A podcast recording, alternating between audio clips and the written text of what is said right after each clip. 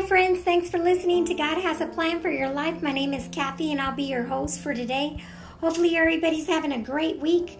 Today I want to get into the subject of why does God allow bad things to happen to good people? You know, a lot of us have that question. Why does God allow bad things happen to good people? We live in a world today with pain and suffering. There's all kind of crazy things going on out there at the world, but we got to fully understand that God is in control of everything. He's in control of everything. I want you to go to the book of Job. The book of Job and Job chapter 1 verse 1 deals with the issue of why God allows bad things to happen to good people. Number one, Job was a righteous man. You'll look at that in Job chapter 1, verse 1. Yet he suffered in ways that were almost beyond belief.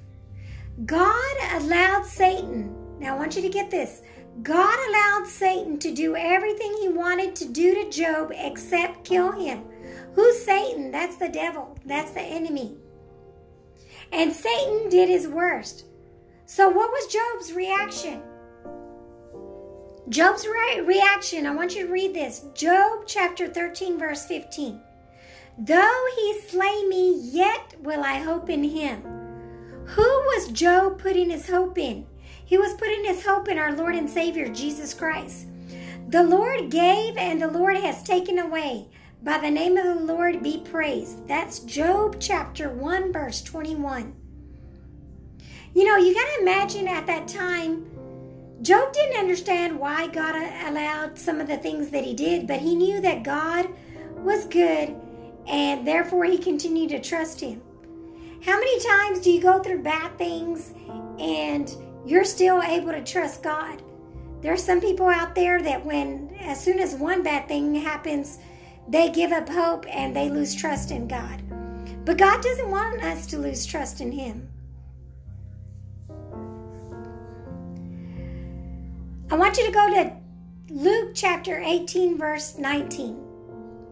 And Jesus said, no one is good except God alone. All of us feel the effects of sin in one way or another. Sometimes in our own personal sin. Sometimes in the sin of our family.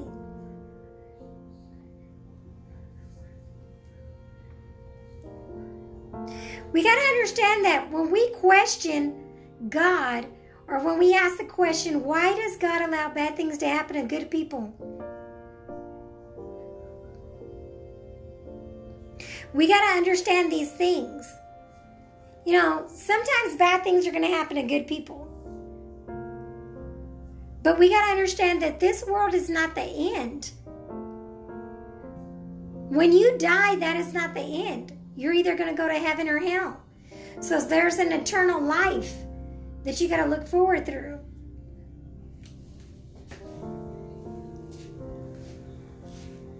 I want you to go to 2 Corinthians chapter 4, verse 16 through 18. This is what God says. We will have a reward someday, and it will be glorious. God's promises is, his promise is that we're going to get a reward. Isn't that awesome? See, sometimes bad things are going to happen to good people, but we got to understand God. God uses those bad things for an ultimate lasting good. He uses it for a purpose. We may not understand why.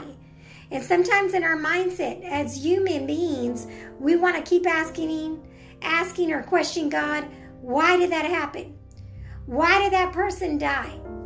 Why did that person leave you? Why did that person mistreat you?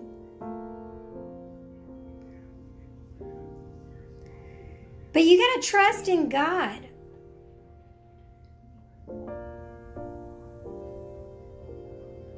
We got to look at Jesus. Jesus was a good person. He had no sin. And yet a bad thing happened.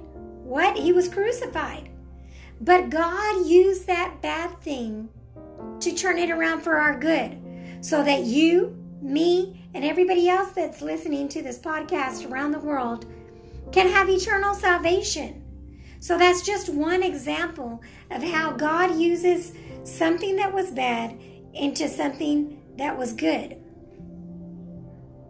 What the devil means for harm, God will turn it around for our good. I want you to go to Romans chapter 5, verse 8. God declares, God demonstrates his own love for us in this: while we were still sinners, Christ died for us. Despite the sinful nature of the people of this world, God still loves us. Jesus Christ loved us enough to die to take the penalty of our sins. That's in Romans chapter 6, verse 23.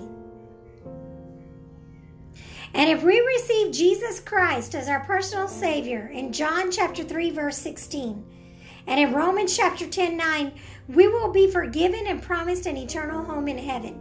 That's in Romans chapter 8, verse 1. We got to understand, people, we got to understand, friends, that God allows things to happen for a reason. We may not understand his reasons, but we got to understand that God is good, he's just, he's merciful, he's loving. And sometimes bad things are going to happen to us or to other people that we may know, and we're not never going to understand it. So instead of doubting God's goodness, our reaction should be, Lord, I trust you. The Bible says in Proverbs chapter 3, verse 5 through 6, trust in the Lord with all your heart and lean not in your own understanding, and in all your ways acknowledge him, and he will make your path straight. We walk by faith and not by sight. We got to understand that sometimes we're going to hit bumps and we're going to have detours in our lives, and we may never understand why things happen. But we got to know that God holds our future, and he's going to turn that bad situation around into our good.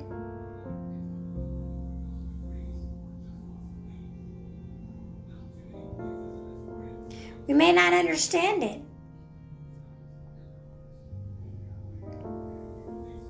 We may not like it. But we got to understand there's something terrible wrong with our world. The world is bad right now. I want you to go to Ecclesiastes.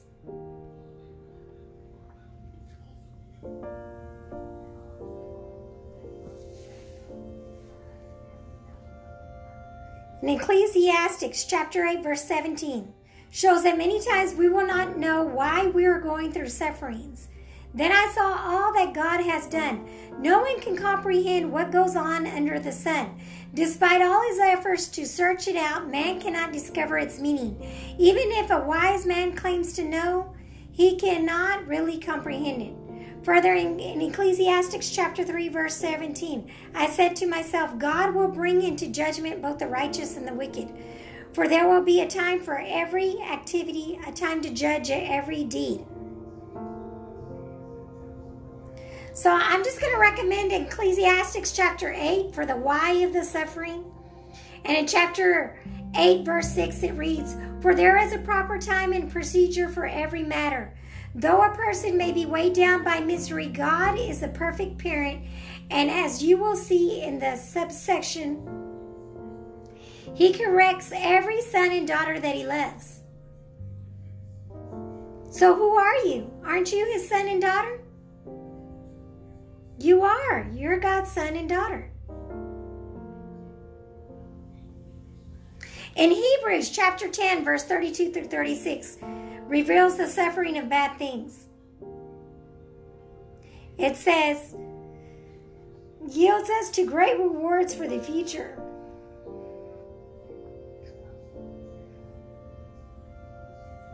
Sometimes you're going to be publicly exposed to insult or persecution, just like Jesus Christ was.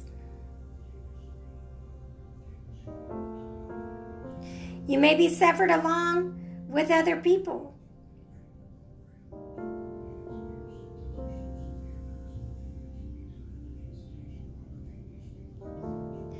God loves us, and God loves you. I want you to look at 1 Peter chapter 4, verses 12 through 15. And it reveals the work of suffering. Beloved, do not be surprised at the fiery ordeal among you, which comes upon you for your testing, as though some strange thing were happening to you. But to the degree that you share the sufferings of Christ, keep on rejoicing, so that also at the revelation of his glory you may rejoice with exultation. If you are reviled for the name of Christ, you are blessed, because the Spirit of glory and of God rests upon you. God loves you.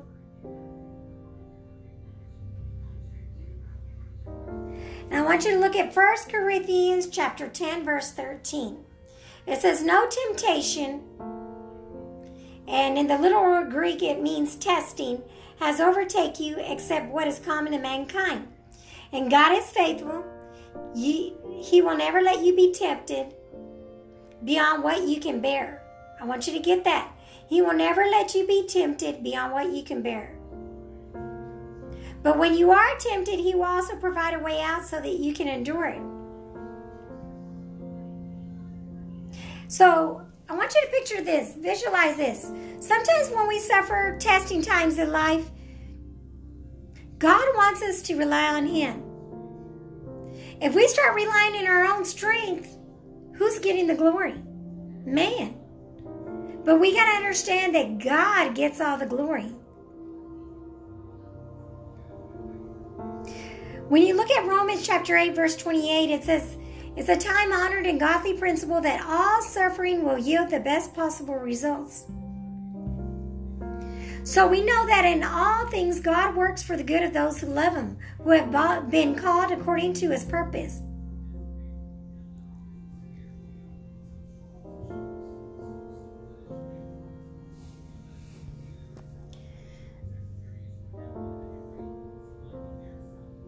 So why do good things happen to bad people?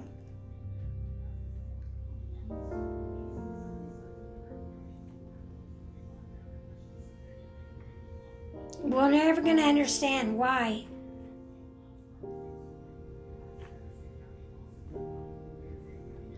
So let me make this clear. When you go to Matthew chapter 19, verse 17, it says, when somebody asks, why do bad things happen to good people? Right here it says that none are really good but God.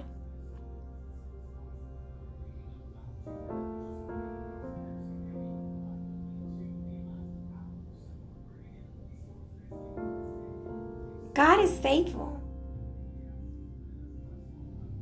In John chapter 6, verse 44, it reveals that bad things may be God's way of drawing us to himself. We're living in a fallen world, friends. Ever since Adam and Eve were thrown out of Garden of Eden, God has left man to decide for himself good and evil, and the results have been catastrophic. Think about that. God gives you perfect will and permissive will. And he also gives us free will. So it's not that God allows bad things to happen to good people. It's that the people are choosing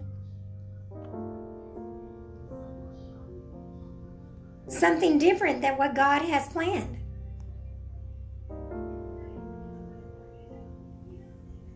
I want you to think about this for a moment. A very bad thing will happen to all those who don't know Jesus Christ one day. And what do you think that bad thing is? If they don't accept Jesus Christ in their heart, and they don't repent of their sins, and believe that God is who he says he is, and I'm talking about the Lord of Lords and King of Kings, our Lord and Savior Jesus Christ, they're going to spend eternity in hell. Either people will be internally separated from God forever, or they're going to be with the Lord for eternity.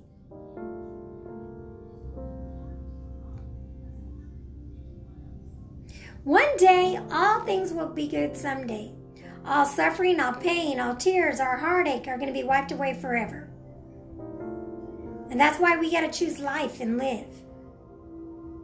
That's in Acts chapter 4, verse 12. You are never going to understand why God allows things that happen to certain people. You may be questioning. Maybe you have a family member that died of COVID and you're wondering what happened. Maybe you lost a loved one in a tragic car accident, and you're doubting and you're confused and you're wondering, why did God allow that? You got to keep in mind that doubt is a sin. And when you're confused, that's not of God. God is not the author of confusion. That's Satan, and that's the devil putting things in you. No matter what happens in your life, good or bad, you got to trust that the Lord of Lords, King of Kings, is in control. The Bible says that he holds you in the palm of his hands. So nothing gets God by surprise. God is not up in heaven on his throne and he's saying, oh my goodness, look what happened now to so-and-so. Oh my goodness, they did something wrong or they sinned again. God is not like that. God is a loving God, but he's also a just God. He loves his children. You and I are his children. We're the sons of the Most High God, sons and daughters of the Most High God. Who's the High God? That's Jesus Christ. There's no one like him. He's indescribable. He's all-powerful. He's all-knowing. He's joy. He's peace. He's light.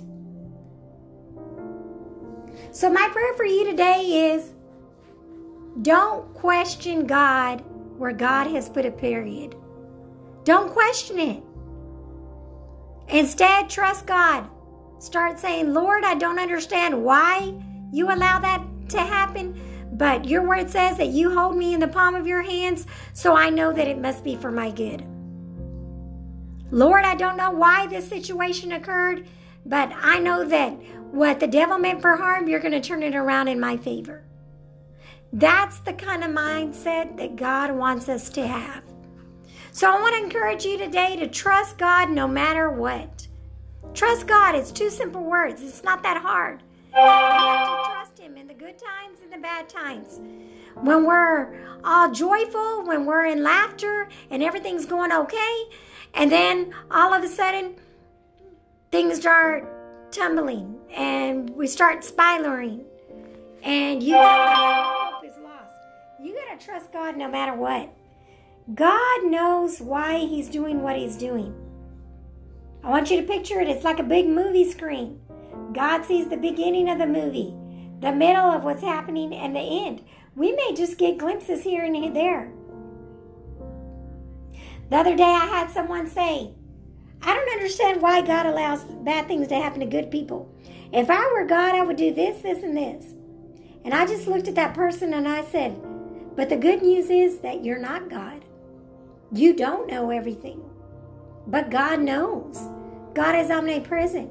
He sees every tear. He sees every cry. He knows every hurt, every pain. He knows all your struggles. He knows all your joys. He knows all your highs. He knows all your lows. Why? Because we serve a good and mighty God. We need to start rejoicing, friends. We need to start rejoicing that God is on the throne.